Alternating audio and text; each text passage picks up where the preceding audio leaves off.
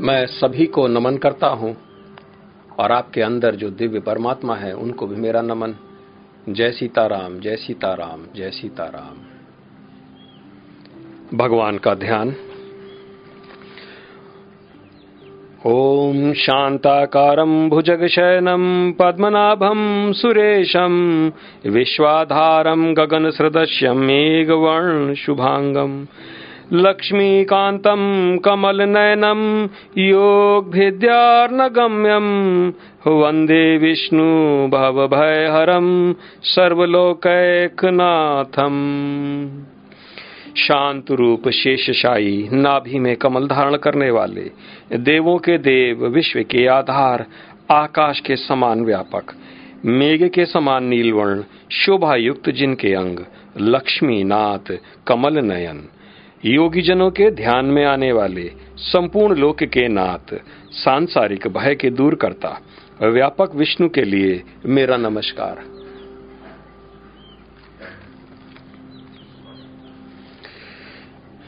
कल हम अध्याय 16 बारहवें श्लोक को हमने कल समाप्त किया। आज हम तेरह से आरंभ करेंगे। हम लोग जान लें, समझ लें कि आखिर हम लोग कहाँ छोड़े थे। तो मैं ग्यारह और बारह को एक साथ उठाता हूँ, और ग्यारह बारह को हम लोग एक साथ सुनेंगे, और हम लोग आगे बढ़ेंगे। भगवान, असुरी प्रकृति के जो लोग हैं, उनके विषय में भगवान जानकारी दे रहे हैं। आखिर असुरी प्रवृत्ति के लोग कैसे सोचते हैं, कैसे उठते हैं, कैसे बैठते हैं, और उनका क्या निश्चय होता है, इसके लिए भगवान कह रहे हैं, अर्जुन से भगवान कह रहे हैं, उनका विश्वास है कि इंद्रियों की की तृप्ति ही मानव सभ्यता की मूल आवश्यकता है। इस प्रकार मरण काल तक उनको आधा अपार चिंता होती रहती है। वे लाखों इच्छाओं के जाल में बंद कर तथा काम और क्रोध में लीन होकर इंद्रिय तृप्ति के लिए अवैध ढंग से धन संग्रह करते हैं। हम तेरह, चौदह और पंद्रह श्लोक को एक साथ लेते हैं, क्योंकि इसमें तीनों को लेने से आपको सुलभ हो जाएगा समझने के लिए। इसकी व्याख्या फिर हम आगे करेंगे। भगवान कहते हैं कि असुरी व्यक्ति सोचता है। क्या सोचता है? चलो हम लोग उसको देख लें, समझ लें। असुरी व्यक्ति सोचता है आज मेरे पास इतना धन है और अपनी योजनाओं से मैं और अधिक धन कमाऊँगा। इस समय मेरे पास इतना है, किंतु भविष्य में यह बढ़कर और अधिक हो जाएगा।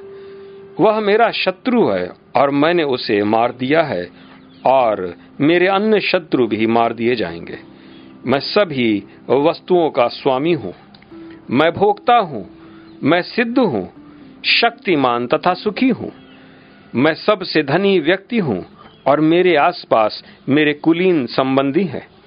कोई अन्य मेरे समान शक्तिमान तथा सुखी नहीं है। मैं यज्ञ करूँगा, दान दूँगा और इस तरह आनंद मनाऊँगा। इस प्रकार ऐसे व्यक्ति अज्ञानवश मोहग्रस्त होते रहते हैं। बड़ा मुश्किल होता है किसी अज्ञानी पुरुष को समझाना। जिसके अंदर मोह व्याप्त हो। क्योंकि इनके अंदर अपनी प्रशंसा, अपने गुण का गान करना, ये एक विशेष, एक अजीब सा, एक ऐसा इनके अंदर लक्षण होते हैं। क्योंकि ये असुरी है, ये भगवान को नहीं मानते, इसलिए सरल नहीं है। और चूँकि ये सरल नहीं है, इसलिए केवल इच्छाओं और भोग कामनाओं में इसी में अपने को सोचते हैं कि यही कारण से हम तृप्त होंगे और इसी धन वैभव को प्राप्त करने तथा हमारे जितने भी सगे संबंधी हैं, ये भी धनाढ़ हो जाए तो फिर मैं इन्हीं के बीच में रोज पार्टी मनाऊँगा और मैं आनंद, मैं सुखी हो गया। इतना ही नहीं, जब धन चरम पर होता है, तब फिर वो कहते हैं कि अब तो मैं मंदिर बनाऊँगा, मैं यज्ञ करूँगा, और मैं वहाँ दान करूँगा, और सब ये नाम के लिए, अपने नाम के लिए, अपने को पुजवाने के लिए। केवल अपने को पुजवाने के लिए कि आखिर धन से करना क्या है? और फिर ये मदद भी करते हैं।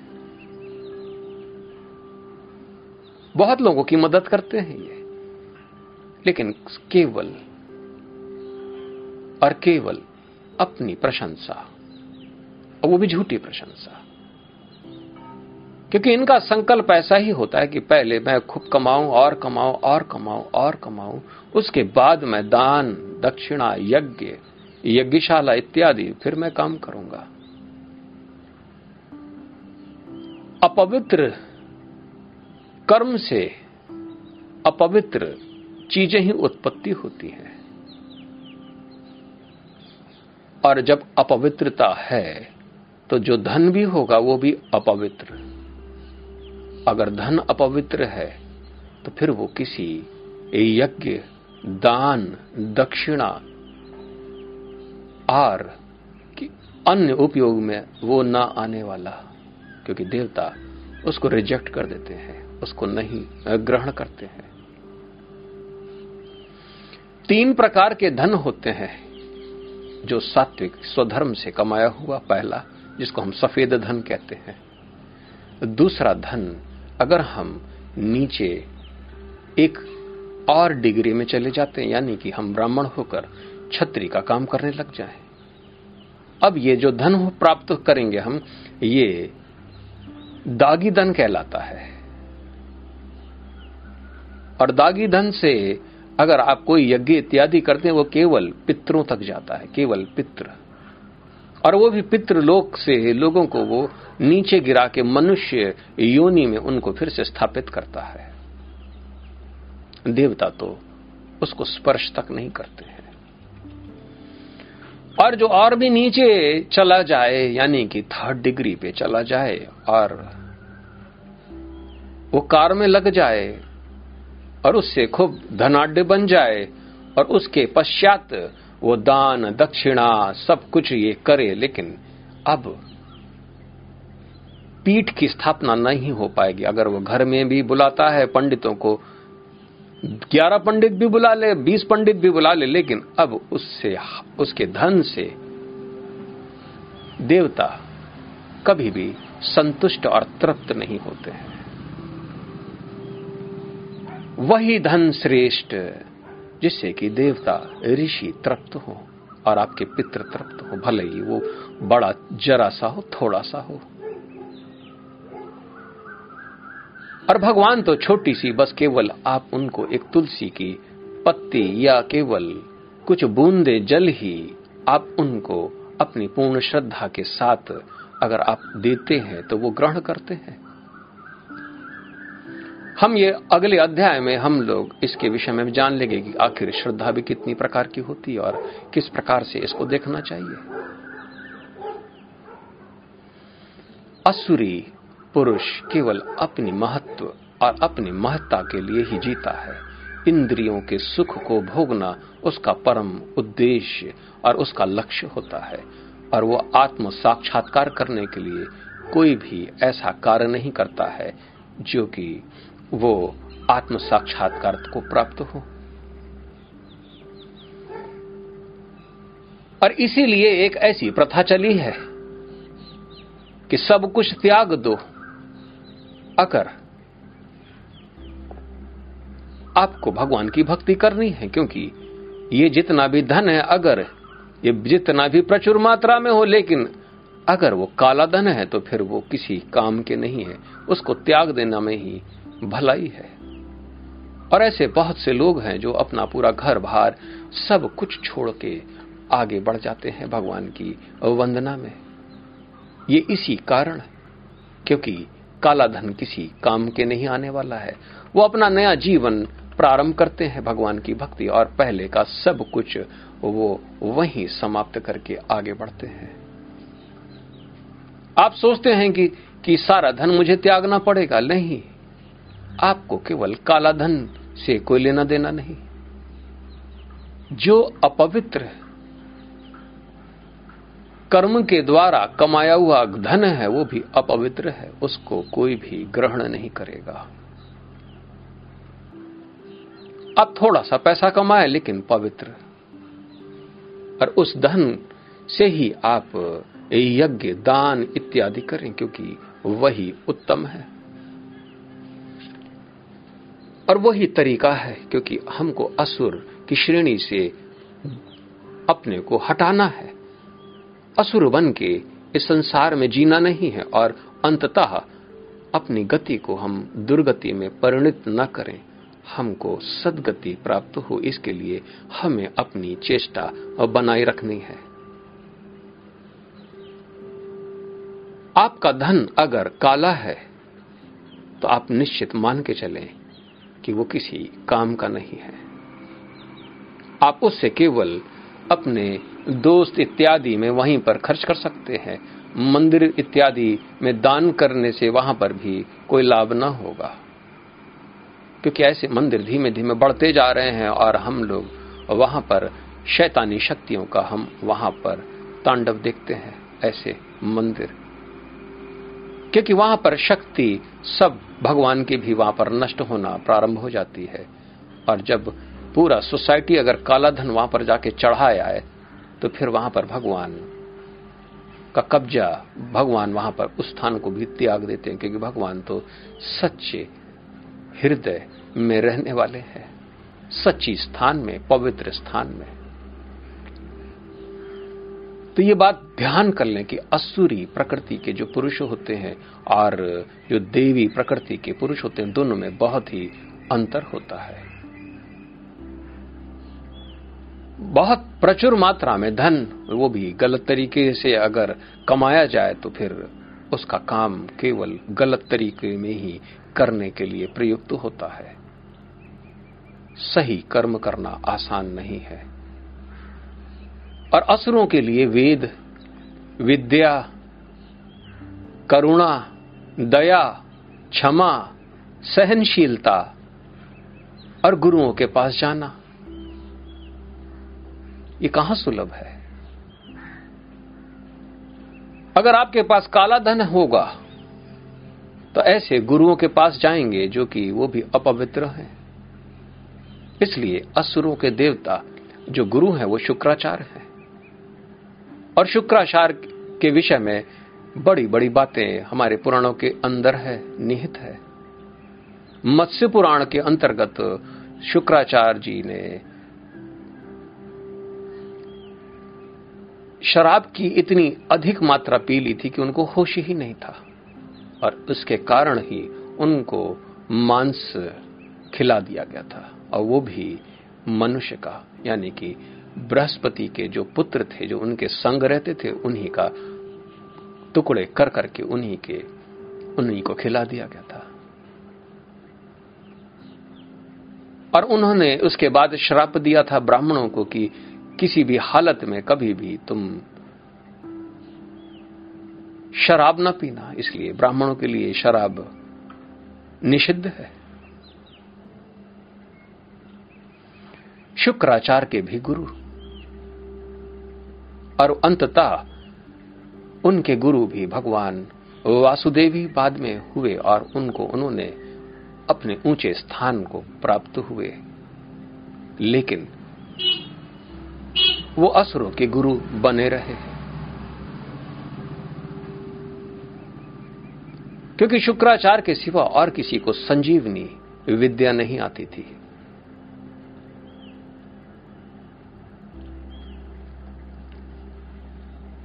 असुर गण और देवगण दोनों मिलकर ये पूरे चौदह भुवन का निर्माण करते हैं और इन दोनों में संघर्ष लगातार बना रहता है। लेकिन असुरों को आप ध्यान से समझ ले, उनकी सोच, उनके विचार बिल्कुल अलग होती है, वो छाया के लिए होती है, केवल छाया में ही रहना है, अधर्म में ही लिपायमान रहना, काम, क्रोध, लोभ, घृणा ईर्षा तृष्णा बस यही इनके अंदर हमेशा बना रहता है। असुरी प्रकृति के लोग भगवान यही यहाँ पर समझाने की कोशिश कर रहे हैं।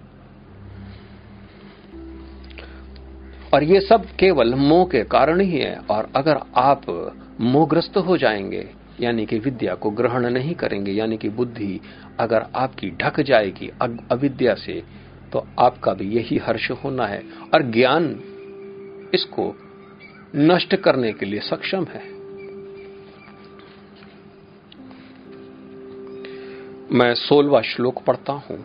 भगवान कहते हैं, इस प्रकार अनेक चिंताओं से उद्विग्न होकर तथा मोहजाल में बंद कर वे इंद्री भोग में अत्यधिक आसक्त हो जाते हैं और नरक में गिरते हैं।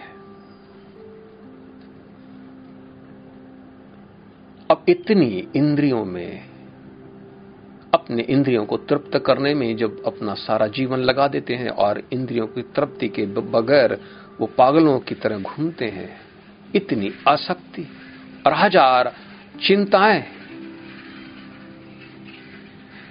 आज मैं ये करूँगा, कल मैं ये करूँगा, आज मैंने इतना धन कमाया, अब इसको इन्वेस्ट करके और मैं कमाऊँगा, आगे मैं और सुखी होऊँगा। इनकी तो रात कटती नहीं।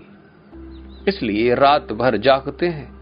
अगर ये सोते भी हैं तो फिर ये चिंताओं में ग्रस्त।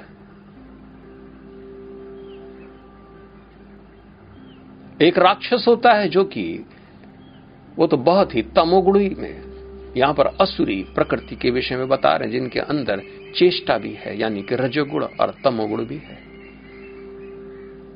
चेष्टा है इनके अंदर, इसलिए ये कार्य करते हैं। धन कमाना, ये भी चेष्टा से ही होता है। लेकिन जो राक्षस होते हैं, वो तो केवल दूसरे के कर्मों के फल को भोगने में वो आतुर होते हैं, चोरी चमारी। करप्शन। और भगवान ने इनके लिए नरक तैयार कर रखे हैं, और भगवान कहते भी हैं कि पूरी जीवन ये चिंताओं में डूबे रहते हैं। आज मैं इतना, आज मैं इतना। ये कभी भी संतोष को प्राप्त नहीं होते हैं।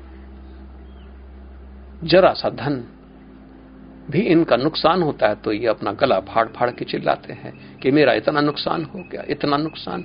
और उसकी चिंता में ये महीनों गुजार देते हैं। लेकिन इनसे पूछा जाए कि आप अभी कितना कमा रहे हो?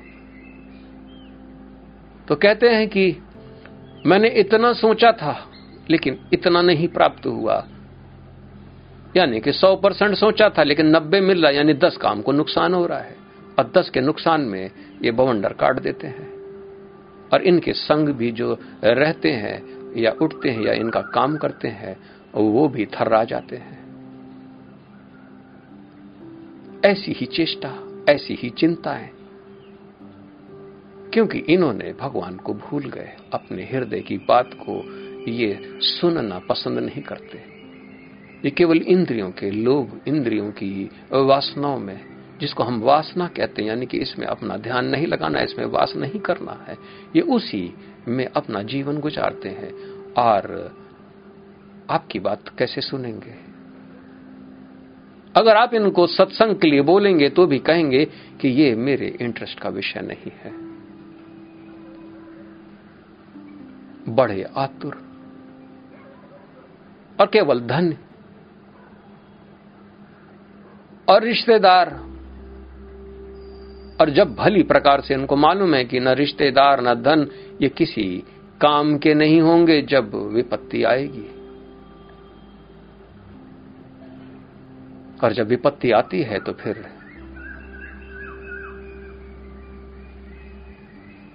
इनका बड़ा बुरा हर्ष होता है, लेकिन फिर भी ये अपनी मोह और माया से मुक्त नहीं हो पाते हैं और ये उसके पश्चात मृत्यु को जब प्राप्त करते हैं तो फिर ये सीधा नरक में जाते हैं, क्योंकि उन्होंने उस पुरुषोत्तम की कभी भी उन्होंने उपासना नहीं की।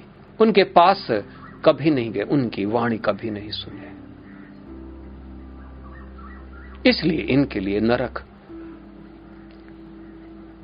आप जब अधर्म की आठवीं सीढ़ी पे नीचे गिर जाते हैं क्योंकि कली के एक हज़ार पुत्र, वो भी रौरव नाम से विख्यात हैं। अगर अधर्म से और भी नीचे आप निकृष्ट हो जाते हैं तो इनके बंधन में आप पड़ जाते हैं। और ये बड़े दांत वाले, बड़ा काले रंग के, बड़ा भारी पेट है, क्योंकि कली इसी प्रकार से हमारे पुराणों के अंतर्गत इसी प्रकार से वर्णन है। इसका कली का स्वरूप काले कौए के समान। और बाया हाथ अपनी लिंग पर हमेशा, उसका बाया हाथ हमेशा लिंग पर ही रहता है। क्योंकि उनको कली का जो स्वरूप है, इसी प्रकार से है, क्योंकि जब कली आपके भीतर प्रवेश कर जाएगा, क्योंकि अधर्म के सातवें चरण पे आप जब स्थित हो जाएँगे, फिर तो अब बस आपको सबसे बड़ा भोग केवल यही, यानी कि ये मैथुन सुख, इसी को सबसे बड़ा सुख यही, और इसके लिए हमेशा ललाहित बने रहना। यानी कि इतना निकृष्ट मनुष्य हो जाता है। अगर असुरी प्रवृत्ति है, लेकिन अभी भी अगर वो ठीक हो सकती है, यानी कि तीसरे, चौथे चरण में है तो भी अभी भी बहुत अच्छा समय है। इसको धीमे धीमे एक एक स्टेप ऊपर तो जाना है। और छाया पत्र को त्याग करके भगवान की शरण में जाना और ज्योति पत्र में अग्रसर होना, सत्संग करना, ईश्वर का ध्यान करना, भगवान के लिए जीना भगवान के लिए ही मरने की कोशिश करना। इंद्रियों के लिए क्या जीना और इंद्रियों के लिए क्या मरना। जरा सी चेष्टा भी इसलिए भगवान कहते हैं कि अगर कोई बहुत ही निकृष्ट सा भी पुरुष हो, अगर उसने अपने अंदर से भगवान को एक बार भी पुकार ले तो भगवान उसको बचाने के लिए दौड़े चले आते हैं। और यह बात प्रमाणित है। यह बात प्रमाणित है। इसलिए भगवान का भजन अति सुंदर अति सुंदर। सत्य ही शिव है, शिव ही सुंदर है। और इसके अलावा कोई भी और ऐसा वस्तु नहीं है जो कि हम इसको सुंदरता के रूप में देख सकें। बाकी तो बड़ी घिनौनी है। आप झूठ बोलना से प्रारंभ करते हैं, और वही अधर्म की पत्नी है। फिर धीमे धीमे लोभ, कामना, लोभ, गलत शब्दों का प्रयोग करना डिसरिस्पेक्टफुल होना, गालियाँ देना, उसके पश्चात फिर क्रोध करना, क्रोध करने के बाद फिर हिंसा पे। क्योंकि क्रोध और हिंसा से ही कली की उत्पत्ति हुई। और ये कलयुग है, यहाँ पर निन्यानवे प्रतिशत आदमी इसी में, यानी कली के जाल में जकड़े हुए आपको मिलेंगे। बहुत कम है जो कि इस, उसके पकड़ से छूट पाएँगे, और पकड़ से छूटने का केवल एक ही मंत्र है, जिसको हम उपनिषदों के अंतर्गत कली संतरोपनिषद एक ऐसा उपनिषद जो बताता है कि इस कली के जाल से निकलना है तो बस केवल राम और कृष्ण के को ही पुकारें और वो भी हरे करके। हरे राम हरे राम राम राम, हरे हरे। हरे कृष्ण हरे कृष्ण कृष्ण कृष्ण, हरे हरे। इसको फिर से अगर बोलेंगे तो हरे कृष्ण हरे कृष्ण कृष्ण कृष्ण, हरे हरे। हरे राम हरे राम राम राम, हरे हरे। और ये लगातार होता है। यानी कि आप भगवान राम और भगवान श्री कृष्ण से अपने को तारने के लिए कहते हैं, हरे, मुझे हरो, ये मेरे दुख को हरो। क्योंकि वही हरने वाले हैं। और भगवान कली के जाल से आपको निकाल लेते हैं। ये बड़ा पवित्र मंत्र है। बड़ा पवित्र मंत्र।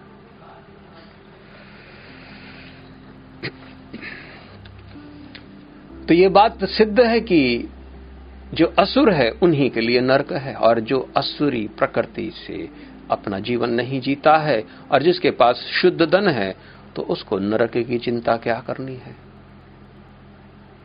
ये यम, भगवान यम जो कि यम दंड लिए रहते हैं, ये केवल उनके लिए ही है जिन्होंने अविद्या को ग्रहण कर रखी है और उत्पात मचाने के लिए इस संसार में जीते हैं। ये बड़े उपद्रवी होते हैं, क्योंकि क्योंकि इनको लगता है कि उपद्रव करने से ही क्रांति आती है, जबकि उपद्रव से क्रांति संभव ही नहीं है। इसलिए असुरी प्रकृति का त्याग करना बेहतर है। भगवान पुनः कहते हैं सत्रवा श्लोक पे। भगवान कहते अपने को श्रेष्ठ मानने वाले तथा सदैव घमंड करने वाले संपत्ति तथा मिथ्या प्रतिष्ठा से मोहग्रस्त लोग किसी विधि विधान का पालन न करते हुए कभी कभी नाम मात्र के लिए बड़े ही गर्व के साथ यज्ञ करते हैं। यही बात मैं आपसे कह रहा था। ये झूठी प्रतिष्ठा के लिए यज्ञ भी करते हैं। साधु संतों के पास भी जाते हैं और ये साधु संत वही काला धन उनसे लेकर अपने को भी दूषित करते हैं।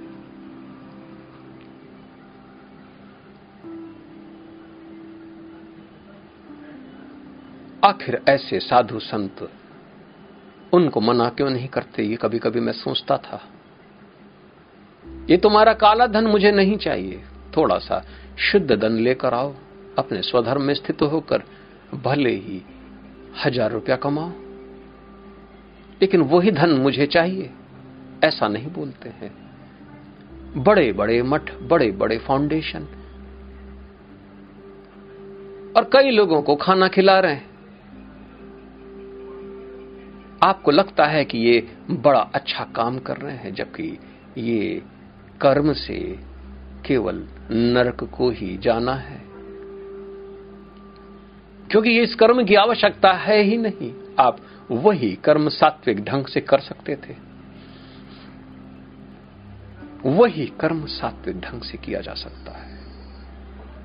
विधि विधान से किया जा सकता है। और मन के द्वारा कर्म तो तंत्र के अंतर्गत आता है, ऐसी श्रद्धा, तांत्रिक श्रद्धा है। और आज लगभग सारे धर्म के अंदर तंत्र इतना ज़्यादा विराजमान है कि आप इसके विषय में अंदाज ही नहीं लगा सकते। और ये सबसे निकृष्ट कर्म भूमि है। सबसे निकृष्ट कर्म भूमि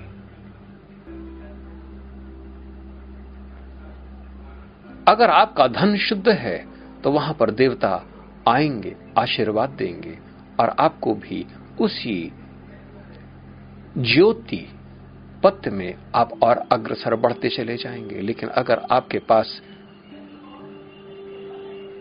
कालाधन है तो अगर कोई भी साधु एक तो आएगा नहीं। शुद्ध पुरुष कभी ऐसे घर में क्यों जाएगा?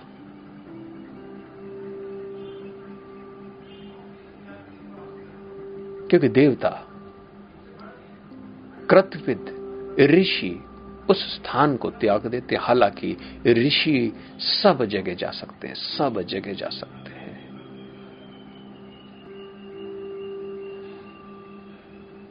ऋषियों के लिए ऐसा कोई स्थान नहीं है जो नहीं जा सकते हैं। देवता तो अतल, वितल, सुतल, रसातल, तलातल, महाताल और पाताल में नहीं जाते हैं, क्योंकि वहाँ पर इनके साथ शत्रुता का ऐसा व्यवहार होता है, लेकिन ऋषि तो सब जगह जा सकते हैं। नारद मुनि सब जगह पाताल तक जाते हैं। लेकिन एक खास बात मैं आपको बता देता हूँ। वो असुरों के घर में जल ग्रहण नहीं करते, न किसी प्रकार का प्रसाद इत्यादि।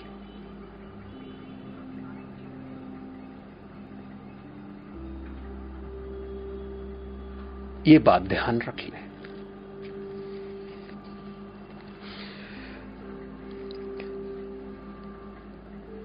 असुरी लोग अपने को हमेशा श्रेष्ठ हमेशा अपने को श्रेष्ठ मानते हैं, क्योंकि उनके पास संपत्ति है और संपत्ति से वो क्या नहीं खरीद सकते हैं, इसलिए सदैव घमंड में डूबे रहते हैं।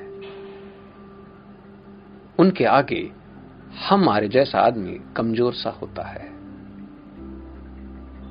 लेकिन कमज़ोरी ये शब्द यहाँ पर केवल उनके द्वारा ही ऐसा प्रतीत होता है, लेकिन जिनके अंदर आत्मबल आत्म ज्ञान आत्म धन और आत्म धर्म स्थित हो, वो तो सबसे ज़्यादा शक्तिशाली होते हैं। ज्योति पत्त में स्थित हुआ पुरुष, ये चारों धन वैभव को प्राप्त होता है और देवताओं का वो विशाल भंडार और ज्ञान और परम ज्ञान का वो विशाल स्रोत को वो प्राप्त होता है। इसलिए वो सरल होता है, इसलिए वो घमंड नहीं करता। वो कहता है कि मैं कुछ भी नहीं करता। मैं तो सरल हूँ। मेरे कार्य तो सारे भगवान करते हैं। इसके ठीक विपरीत असुरी प्रकृति का पुरुष। इसके ठीक विपरीत असुरी प्रकृति के पुरुष जितने भी हैं, उनको आप देखेंगे, वो बड़े बड़े यज्ञ करते हैं। बहुत बड़े बड़े विशाल यज्ञ। आप लोग केवल सोचते हैं कि तो राजा बलि के सिवा इस संसार में और कोई असुर था ही नहीं, जबकि आप पूरे समाज में देखें। आपके आसपास मंदिर भी हैं बड़े बड़े मंदिर हैं और उसमें बड़ा अलग अलग प्रकार के चढ़ावा। बड़े बड़े आजकल मंदिर बन गए केवल उन्हीं लोगों के लिए। मंदिर कहीं काले होते हैं, शनि का मंदिर।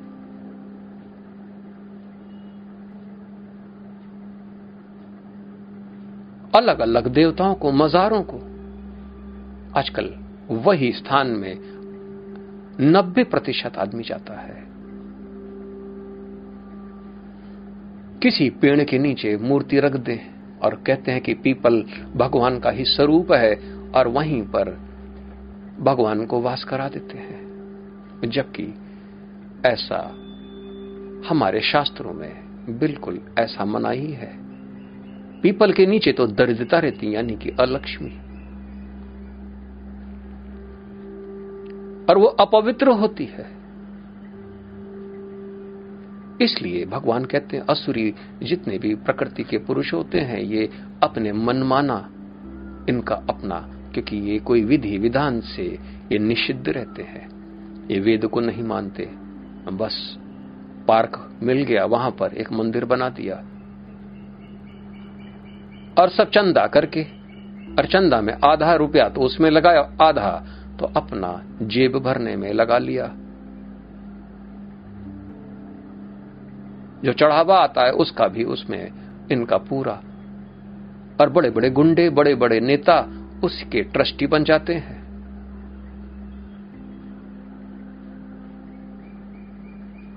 आप लोग सोचते हैं कि ये श्रद्धा है जो कि वहाँ पर, लेकिन आप बात ध्यान पूर्वक समझ लें। काला धन जाएगा तो फिर वो काली कमाई करने वाले, वो, वही उन्हीं का स्रोत बनेगा। आप मंदिर में जब चढ़ावा चढ़ाते हैं तो आप सोच समझ के चढ़ावा चढ़ाएँ। क्योंकि ये धन का उपयोग ज्ञान के विस्तार के लिए नहीं होता है। इसलिए आज हमारे मंदिर प्रबुद्धता की बात नहीं करते हैं।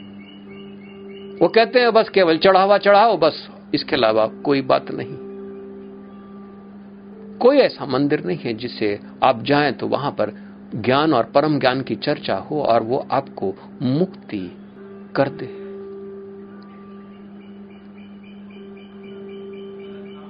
क्योंकि अब सब असुरों का कब्जा ही हो चुका है। भगवान अठारहवें श्लोक में कहते हैं, मिथ्या, अहंकार, बल, दर्प, काम तथा क्रोध से मोहित होकर आसुरी व्यक्ति अपने शरीर में तथा अन्यों के शरीर में स्थित भगवान से ईर्षा और वास्तविक धर्म की निंदा करने लगते हैं।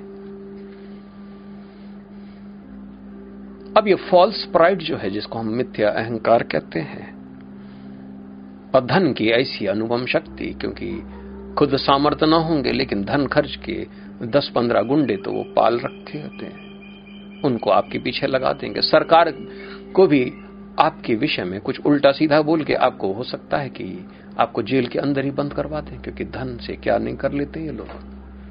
बड़ा बल है धन में। रावण भी अपने ऐसे ही भल के बल के घमंड में उन्होंने सीता का हरण कर लिया और सीता का हरण होने के पश्चात ही पूरी उसकी सेना समेत करीब 32 करोड़ असुरों का संहार हुआ राक्षसों का। जो सरल है उसको आप नहीं समझ सकते क्योंकि वो कितना शक्तिशाली है। और अगर ये लोग ऐसे सरल और शक्तिशाली पुरुष के जो कि अहंकार से बिल्कुल निवृत्त है और जो पूर्ण ज्ञान में स्थित है, उनसे अगर ये पंगा ले लेते हैं तो फिर ये इनकी पूरे वंश को नष्ट हो जाता है। ये बात हम पुराणों के अंतर्गत हमको देखने को ये प्राय प्राप्त होती है। असली बल तो आत्मा का बल है, लेकिन ये झूठा बल, ये झूठी प्रशंसा।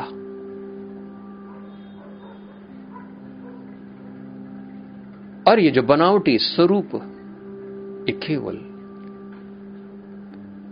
इसलिए है कि उनको भगवान से ईर्षा है, क्योंकि भगवान कह रहे हैं कि ये हमारे अपने खुद के शरीर में जो भगवान रहते हैं और दूसरे के शरीर में जो रहते हैं उसकी ये अवहेलना करते हैं। और जो सनातन धर्म है, इसकी वो तो बहुत ही ज़्यादा विरोध करते हैं, अवहेलना करते हैं। ये पूरे संसार की साजिश है जो कि सनातन धर्म को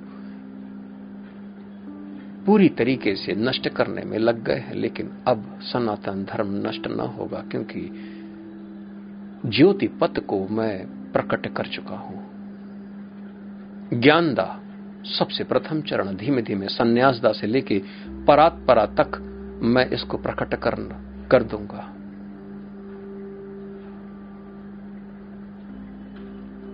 और सनातन धर्म फिर से पूरे विश्व भर में फिर से ये फैल जाएगा क्योंकि ज्योति से ज्योति इसी प्रकार से बढ़ता है। मैंने आप लोगों को ज्योति का ये पत दिया और आपके द्वारा ये ज्योति दूसरे को ज्योति प्रदान करने में सक्षम होगा। अब ये रुकेगा नहीं, क्योंकि यही इसी प्रकार से सनातन धर्म का विस्तार होता है। असुरी प्रकृति के पुरुष, वो भगवान से विद्रोह करते हैं, द्वेष करते हैं। चाहे वो आपके हो, भीतर हो, चाहे वो मेरे भीतर हो, और या इस पूरे संसार में व्याप्त हो। उनको वही काम करना है जो कि उल्टा हो।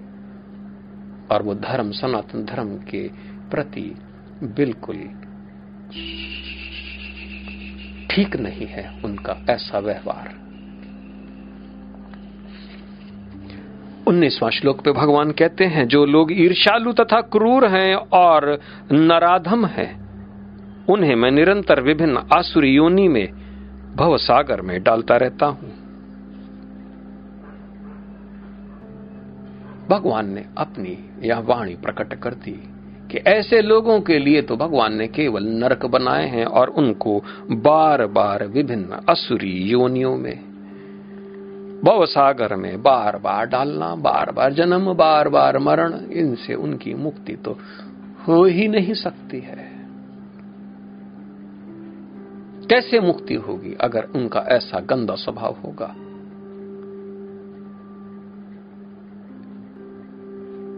भगवान उनको बार बार मोह के जाल में डालते अलग अलग योनियों में पटकते रहते, लेकिन निम्न योनियों में। और अंततः वो जड़त्व को प्राप्त होते हैं, पूर्ण जड़ को ही प्राप्त हो जाते हैं। और ये सब भगवान के देखरेख में भले भांति होता है।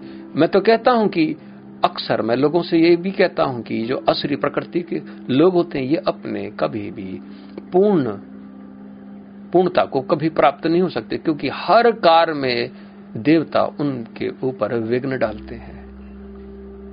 इसलिए विघ्न डालते हैं क्योंकि कोई भी सात्विक जो पुरुष होता है, ये उनके कर्म में विघ्न डालते हैं, इसलिए उनके भी कर्म में उल्टे इनके विघ्न डाला जाता है। मैं भी ये कार्य करने जब शुरू किया तो मेरे आसपास भी बहुत से लोग जो बहुत विघ्न डालने की भरपूर कोशिश कर रहे उनको अपने कर्मों का फल निश्चित ही प्राप्त होगा। वो बच ना पाएँगे। क्योंकि देवताओं के एक बार आप उनसे प्रार्थना करें तो आगे बढ़े तो फिर देवता आपका सारा बोझ अब वो उठा लेते हैं। आपका युद्ध वो स्वतः लड़ते हैं। इसलिए क्योंकि भगवान असुर और उनके लिए नरक की व्यवस्था पहले ही से ही करके रखे। उनको तो केवल उनको उस जगह स्थान में पहुंचाना है और वो करके ही मानते हैं क्योंकि वो तो विश्व स्वरूपा है और प्रकृति भी उन्हीं के अधीन है। बीसवां श्लोक, भगवान कहते हैं, हे कुंती पुत्र, ऐसे व्यक्ति आसुरी योनि में बारंबार जन्म ग्रहण करते हुए कभी भी मुझ तक पहुँच नहीं पाते। वे धीरे धीरे अत्यंत अधम गति को प्राप्त होते हैं। भगवान जिससे रुष्ट हो जाए, वही अभागा। और हम लोग अक्सर धन न मिलने के कारण हम भगवान को कोसते हैं कि भगवान मैं कितना भाग्यहीन हूँ। कि मेरी कोई भी वासना पूर्ति नहीं हो रही है। मैं इंद्रियों से बिल्कुल तृप्त नहीं हूँ। इंद्रिय के विषय में भोग नहीं रहा सारा संसार भोग रहा है, लेकिन मैं नहीं भोग पा रहा। भगवान, और लोग गलत काम करते हैं, मेरे से अक्सर कहते हैं कि लोग जो गलत काम कर रहे हैं, वो तो फल फूल रहे हैं, तिवारी जी।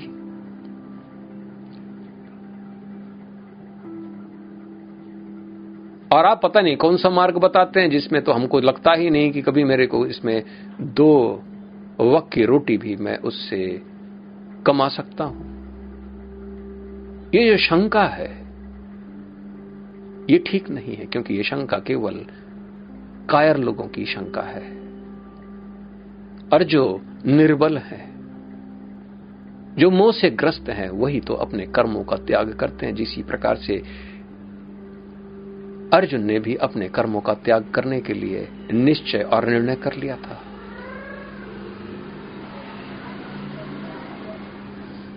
अगर हमें पता चल जाए कि इस ऐसे कार से हमें अहित ही अहित है और नरक में डूबना पड़ेगा तो वो कार हम त्याग दें तो बेहतर है। और गलत काम करने से पूरे राष्ट्र को नुकसान होता है, इस पूरी मानव जाति को नुकसान होता है, इस प्रकृति का भी बहुत नुकसान होता है।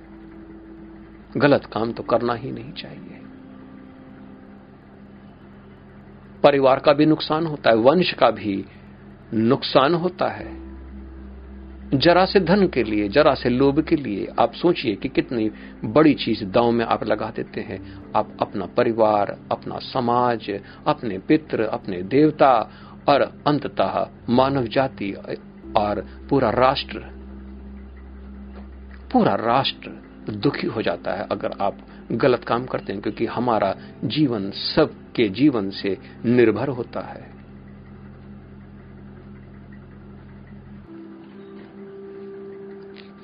एक बार गलत तो भगवान आपको पुनरावृत्ति उसी की कराते रहेंगे। और गलत करोगे, और गलत करोगे, और गलत करोगे, और आप उसमें इतना डूब जाओगे, और भगवान आपको डुबोते रहेंगे, क्योंकि मोह के कारण एक बार झूठ, दूसरी बार झूठ, तीसरी बार झूठ, और एक ऐसी अवस्था में चले जाओगे, फिर उस झूठ से आप निकल नहीं पाओगे, और उसी कारण विभिन्न योनियाँ आपको प्राप्त होंगी, और आप गर्त, यानी कि अधम गति को प्राप्त होगे क्योंकि भगवान यहाँ पर अधम ऐसा संज्ञा दी है।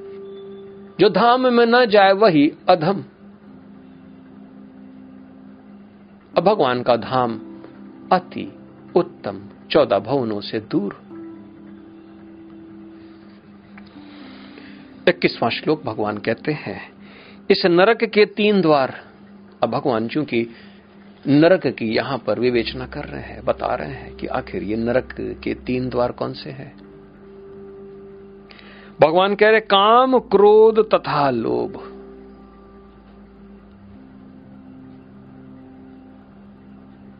इस नरक के तीन द्वार, काम, क्रोध और लोभ, सबसे पहले कामना, यानी इच्छित वस्तु की इच्छा करना, ग्रहण करने की इच्छा करना।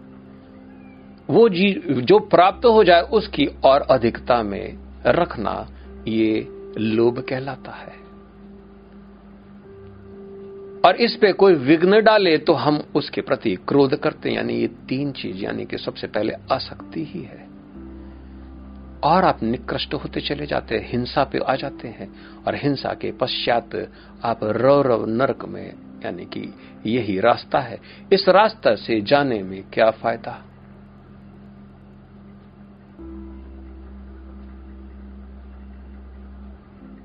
आप सोचते हैं कि सारा संसार उसी रास्ते में जा रहा है भीड़ चाल की तरह हम भी उसी रास्ते में चलें तो यही बेहतर होगा। जबकि पाथ ऑफ़ एनलाइटमेंट इसके सौ वर्ष के ऊपर हो गए और इसकी बात किसी ने किसी ने चर्चा ही नहीं करी। ज्ञान दा संन्यास दा योग दा लीलोन्मुक्ति, ये शब्द लापता थे। युति पति ही पूरा लापता था। और लोगों को मालूम ही नहीं था कि आखिर हम उस परम दिव्य ज्ञान को कैसे प्राप्त करें, भगवान को हम कैसे जाने, और केवल एक भगवत गीता ही थी, और इसके व्याख्या करने वाले भी ना के बराबर। और सबकी अलग अलग प्रकार की व्याख्या।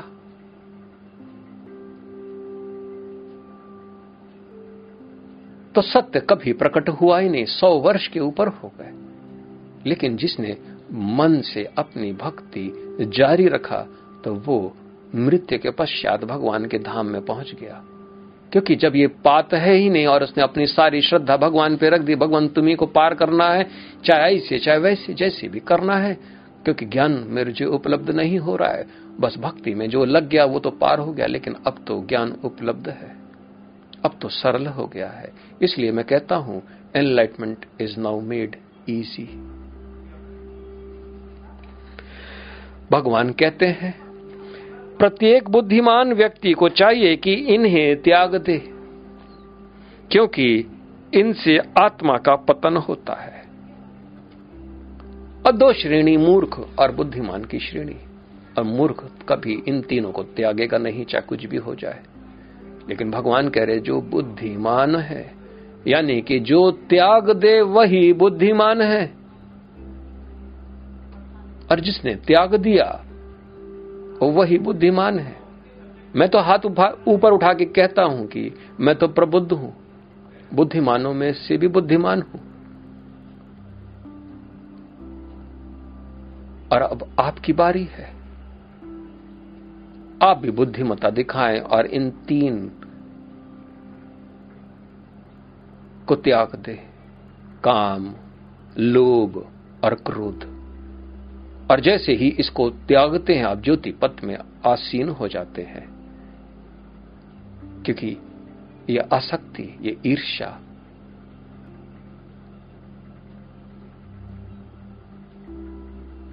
इत्यादि आप अपने आप से ही इसको त्याग देते हैं। मिथ्या भी त्याग देते हैं उसके पश्चात, क्योंकि मिथ्या के कारण ही इस प्रकार से ऐसा होता है। काम, वासनाएँ, ये सब चीज़। और जो स्वतः आपको प्राप्त हो जाए, उसी में संतुष्ट रहना। थोड़ा सा इंद्री को तो रोकना है, तभी इंद्री जब रुकेगी, तभी तो योग और तभी ध्यान हो पाएगा। ध्यान तभी हो सकता है जब प्रत्याहार, फिर धारणा और फिर ध्यान, यानी प्रत्याहार में इंद्री को निग्रह करना है। आज जो ध्यान लोग कर रहे हैं बगैर इंद्रियों का, निग्रह किए, वो ध्यान ध्यान नहीं है। वो तो पैसा कमाना। बड़े बड़े लोग लगे हुए हैं ध्यान की महिमा बताने में। वो आसुरी ध्यान है, उसमें कभी किसी की प्रगति न हुई, न कभी किसी को मोक्ष, न कभी किसी को परम ज्ञान, न दिव्यता ही प्राप्त होगी। क्योंकि बगैर इंद्री के निग्रह करना, पवित्र जीवन जीना। बाहरी, भीतरी पवित्रता यम नियम यही तो कहता है। इसी प्रकार से आगे बढ़ना है। तो जो बुद्धिमता से आप अपनी अगर बुद्धि इतनी तीव्र और तीक्ष्ण है कि वो आपके काम, क्रोध और लोभ को नष्ट करे तो बस वही बुद्धिमान है। भगवान ऐसा कहते हैं। अगले श्लोक में, हे कुंती पुत्र जो व्यक्ति इन तीनों नरक द्वारों से बच पाता है, वह आत्म साक्षात्कार के लिए कल्याणकारी कार्य करता है और इस प्रकार क्रमशः परम गति को प्राप्त होता है। बस तीन चीज़ों का त्याग होता ही नहीं कि अपने आप ही आत्म साक्षात्कार के लिए आप उपलब्ध हो जाएँगे। इससे पहले नहीं। हज़ार कामनाएँ हैं तो फिर आप बैठे रहिए, उस कामनाओं की पूर्ति के लिए इंतज़ार करिए, वो समय कभी ना आएगा। क्योंकि वो हज़ार आने वाले दिनों में वो एक लाख हो जाएगा और ये एक लाख के बाद वो एक करोड़। क्योंकि ये वृक्ष उल्टा है और ये विशाल होता ही रहता है, होता ही रहता है और आप इतने फलों को भोगने में लग जाते हैं कि पूरा जीवन आपका ये सौ साल भी कम पड़ जाते हैं। और इसीलिए तो बार बार आना है, क्योंकि अपनी वासनाएँ को पूर्ति करने के लिए दूसरा जन्म, तीसरा जन्म, चौथा जन्म, आपने अच्छे कर्म किए हैं तो उसको भी फल भोगेंगे और गलत किए हैं तो भी उसको भोगेंगे। ये अच्छे और बुरे को आप डिवाइड नहीं कर पाएँगे। और इसी कर्म के चक्कर से निकलने के लिए ही तो उपासना। ज्ञान से आप संचित कर्म जितने भी, पहले के जितने संचित कर्म है, उसको आप नष्ट करते हैं। और जिस दिन आप ये कहते हैं कि ये सारा जगत ब्रह्म है, तभी ये नष्ट हो जाता है। वो भी बड़ी ऊँची स्थिति है। और जो ये नवीन कर्म है, ये तो केवल अच्छे कर्म करने से नष्ट होते हैं, लेकिन जो प्रारब्ध में है जो आपको प्रारब्ध में माता, पिता, भाई, बहन, जो अगर वो असुर थे तो उन्हीं के संग रहना है, उन्हीं के संस्कार को आप पालन करते हुए आगे बढ़ेंगे। ये जो प्रारब्ध है, ये केवल भगवान की भक्ति, उपासना से ही नष्ट होती है। आसान राह नहीं है, लेकिन भगवान कहते हैं इन तीन का तो त्याग करके तुम देखो, तभी तुम आत्म साक्षात्कार की तरफ़ तुम बढ़ोगे। वो पथ तुमको प्राप्त हो जाएगा अगर इन तीन का तुम त्याग कर दो इसलिए तीन को त्याग करने वाला परम गति को प्राप्त करता है और इस संसार में हम लोग प्राय स्वर्ग स्वर्ग की गति प्राप्त हो गया, वो स्वर्ग को प्राप्त हो गया। ऐसा हम लोग बोलते हैं। जबकि ऐसा होता नहीं है। जिसने तीन नरक के द्वार अपने जीवित रहते हुए उसको बंद कर दिया, जिसने लांग दिया तो अब उस द्वार से वो कभी उस रास्ते पे नहीं जाएगा, बल्कि अब वो ज्योति में अग्रसर होता हुआ भू से भूअर, भू, भूअर से स्वर्ग स्वर्ग से जन, महर, तप और और सत्यलोक में। इसीलिए हम लोग गायत्री मंत्र का जप करते। आखिर गायत्री मंत्र का जप यही तो है। ऐसी बुद्धि हमको प्रदान हो कि हम भू से भूअर भूअर से स्वर्ग, ऐसे हम बढ़े। यही तो प्रार्थना है गायत्री मंत्र के भीतर। और लोगों ने इसको भी बड़ी बुरी तरीके से अनुवाद किया है। आप उसके अंदर असली अर्थ को देख ही नहीं पाते, समझ ही नहीं पाते।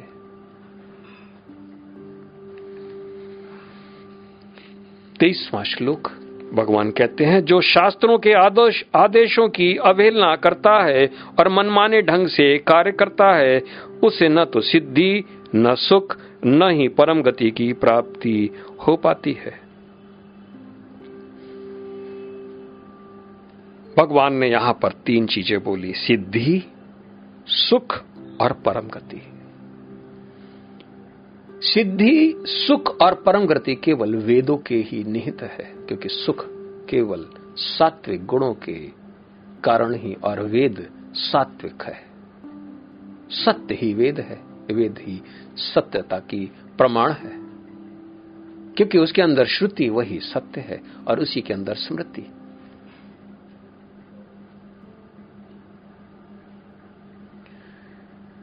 वेद ही सत्य है और उसका फल सुख है, इसलिए वेद का जो तिरस्कार कर देगा, वो कभी सुख प्राप्त नहीं होगा। लेकिन असुरी सोचता है कि ये वैभव, यानी इंद्रिय को भोग करने में सुख प्राप्ति है, जबकि ऐसा है नहीं। ये ऊपरी दिखावा है कि वो सुखी है, लेकिन भीतर ये बहुत ही कलेशों में, चिंताओं में डूबे रहते हैं। नींद नहीं आती, रात को पीना पड़ता है इनको डिप्रेशन में रहते हैं, गोलियाँ खाते हैं, रोज पार्टी जाते हैं, लेकिन फिर भी वहाँ पर दुखी रहते हैं। इनका संग भी दूषित तो होता है। इंद्रियों में भोग और भी डूबते रहते हैं, लेकिन सुखी जीवन इनको प्राप्त नहीं होता, क्योंकि सुख वहाँ है ही नहीं। वेद के विरुद्ध सुख है ही नहीं। सिद्धि भी तैतीस प्रकार की होती है, जिसे सात्विक भाव की शुद्धता और प्राप्ति करने से आपको दस सिद्धियाँ यूँ ही प्राप्त हो जाती हैं। कोई कहता है कि सोलह सिद्धियाँ आपको प्राप्त हो जाती हैं, तैतीस सिद्धि में। आठ सिद्धि जो है, अणिमा लगिमा ये तो इस संसार में भगवान किसी को नहीं देते, क्योंकि ये भौतिक, आध्यात्मिक और अधिदैविक ये सब तीनों भगवान के शरीर के अंदर ही निहित और भगवान केवल अंश मात्र ही ये सिद्धियाँ प्रदान करते हैं। आठ सिद्धि। इन तैतीस सिद्धियों के अंतर्गत दस से लेके सोलह सिद्धि केवल आपके सात्विक गुणों के वृद्धि से ये प्रकाशित होती है। इसलिए सिद्धि तो केवल वेद शास्त्र को मानना उसके अनुसार चलने से ही प्राप्त होती है। आप सोचते होंगे कि बहुत से ऐसे मैजिशियंस हैं जिनके पास भी बड़ी सिद्धि है। हाँ उनके पास माया है। सिद्धि नहीं है, माया है। और इस माया से वो केवल माया रचते हैं। वो मोक्ष और मुक्ति और उस पर लोग यानी ऊपर के लोग के विषय में कुछ भी बता नहीं सकते। और इनकी माया अक्सर असफल हो जाती है जब कोई ऐसे लोगों से मिलते हैं जो कि बहुत ही परम हो आत्म साक्षात्कार में जो निपुण हो, वहाँ पर ये सब भस्मीभूत हो जाते हैं। और यही कारण था कि अगस्त ऋषि के आसपास कभी भी दूर तक कोई भी असुर वहाँ नहीं जाता था, क्योंकि अगस्त ऋषि सबको भस्मीभूत कर देते थे।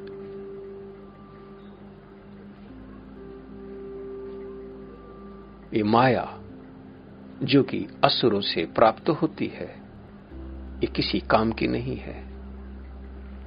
आप भूत वर्तमान भविष्य किसी की बता लेंगे इसको कर्ण पिशाच के रूप में देखा जाता है। यह सिद्धि नहीं है।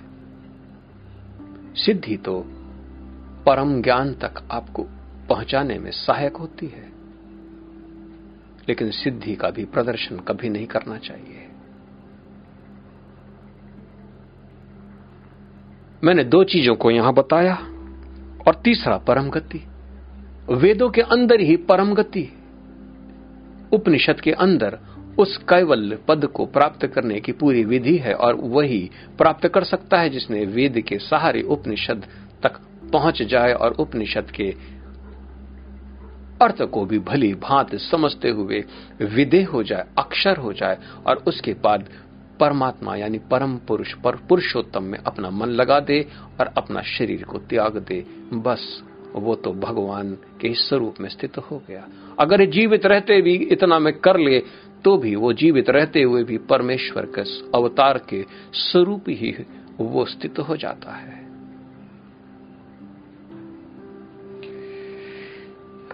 चौबीसवां सूत्र, ये अंतिम सूत्र है। इसको समाप्त करने के पश्चात ही आज मैं विराम दूँगा। अंतिम तो अंतिम है और इसके अंदर बड़ा निष्कर्ष है इसके अंदर। इसलिए भगवान कहते हैं, अतएव मनुष्य को यह जानना चाहिए कि शास्त्रों के विधान के अनुसार क्या कर्तव्य है और क्या अकर्तव्य है। उसे ऐसे विधि विधानों को जानकर कर्म करना चाहिए, जिससे वह क्रमशः ऊपर उठ सके।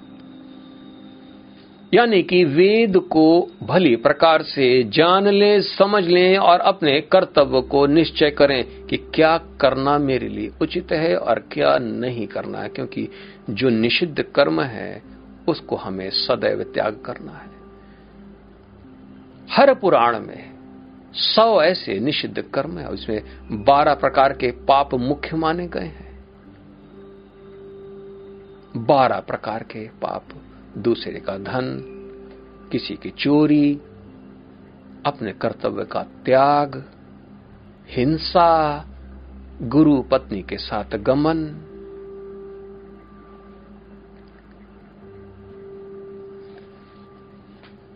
असत्य भाषण ये सबसे बारह प्रकार के पाप, और इसके बाद और भी पाप इसी के स्वरूप बनते जाते हैं, और ऐसे सौ पाप इस प्रकार से आप देख सकते हैं। निषिद्ध कर्म है। बुद्धिमान पुरुष अपने कर्तव्यों के प्रति हमेशा सचेत रहता है, और उसके जो कर्तव्य हैं, उसी कर्तव्य को वो करने में लगा रहता है, क्योंकि इसी के लिए तो भगवान ने हमको भेजा है इसको ही तो करना है।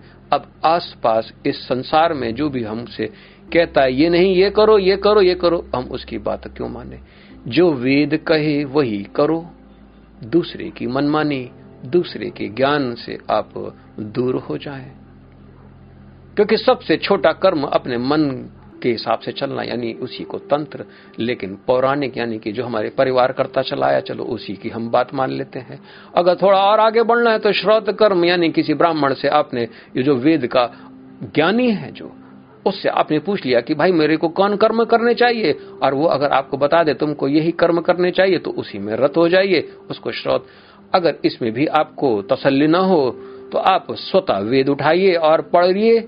और वेद को पढ़ना ऐसा ही नहीं, आपको गुरु के पास जाना पड़ेगा, आचार्य के पास जाना पड़ेगा, और आपको विधि वक्त वेद की दीक्षा लेनी पड़ेगी। तभी आप श्रुति कर्म आप कर सकते हैं। इसके पश्चात ही आप उपनिषदी कर्म, क्योंकि उपनिषदी सबसे श्रेष्ठ है। क्योंकि ये परम ज्ञान क्योंकि उपनिषदी कर्म करना आपका लक्ष्य होना चाहिए। लेकिन शुरुआत तो आप करें। बुद्धिमान के पास जाएँ, बुद्धिमान लोगों से पूछे, मुझे क्या करना चाहिए और क्या नहीं करना चाहिए। आप अपने कर्तव्य और अकर्तव्य को भली प्रकार से जान लें, समझ लें, क्योंकि आपके कर्म ही आपको गति पहुंचाएँगे। आपके कर्म अगर कर्तव्य के रूप में है, वेद के हिसाब से है तो आपको परम गति।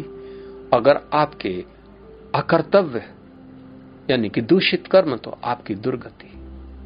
हम ही अपने भाग्य के विधाता हैं। इसी के साथ मैं इस अध्याय को समापन कर रहा हूँ। कल मैं सत्रवा अध्याय, जो कि श्रद्धा त्रय विभाग योग से नामा नाम से विख्यात है। इसको हम आरंभ करेंगे। मैं अपनी वाणी को यही विराम देता हूँ। मेरा नमन स्वीकार करें। जय सीताराम जय सीताराम जय सीताराम।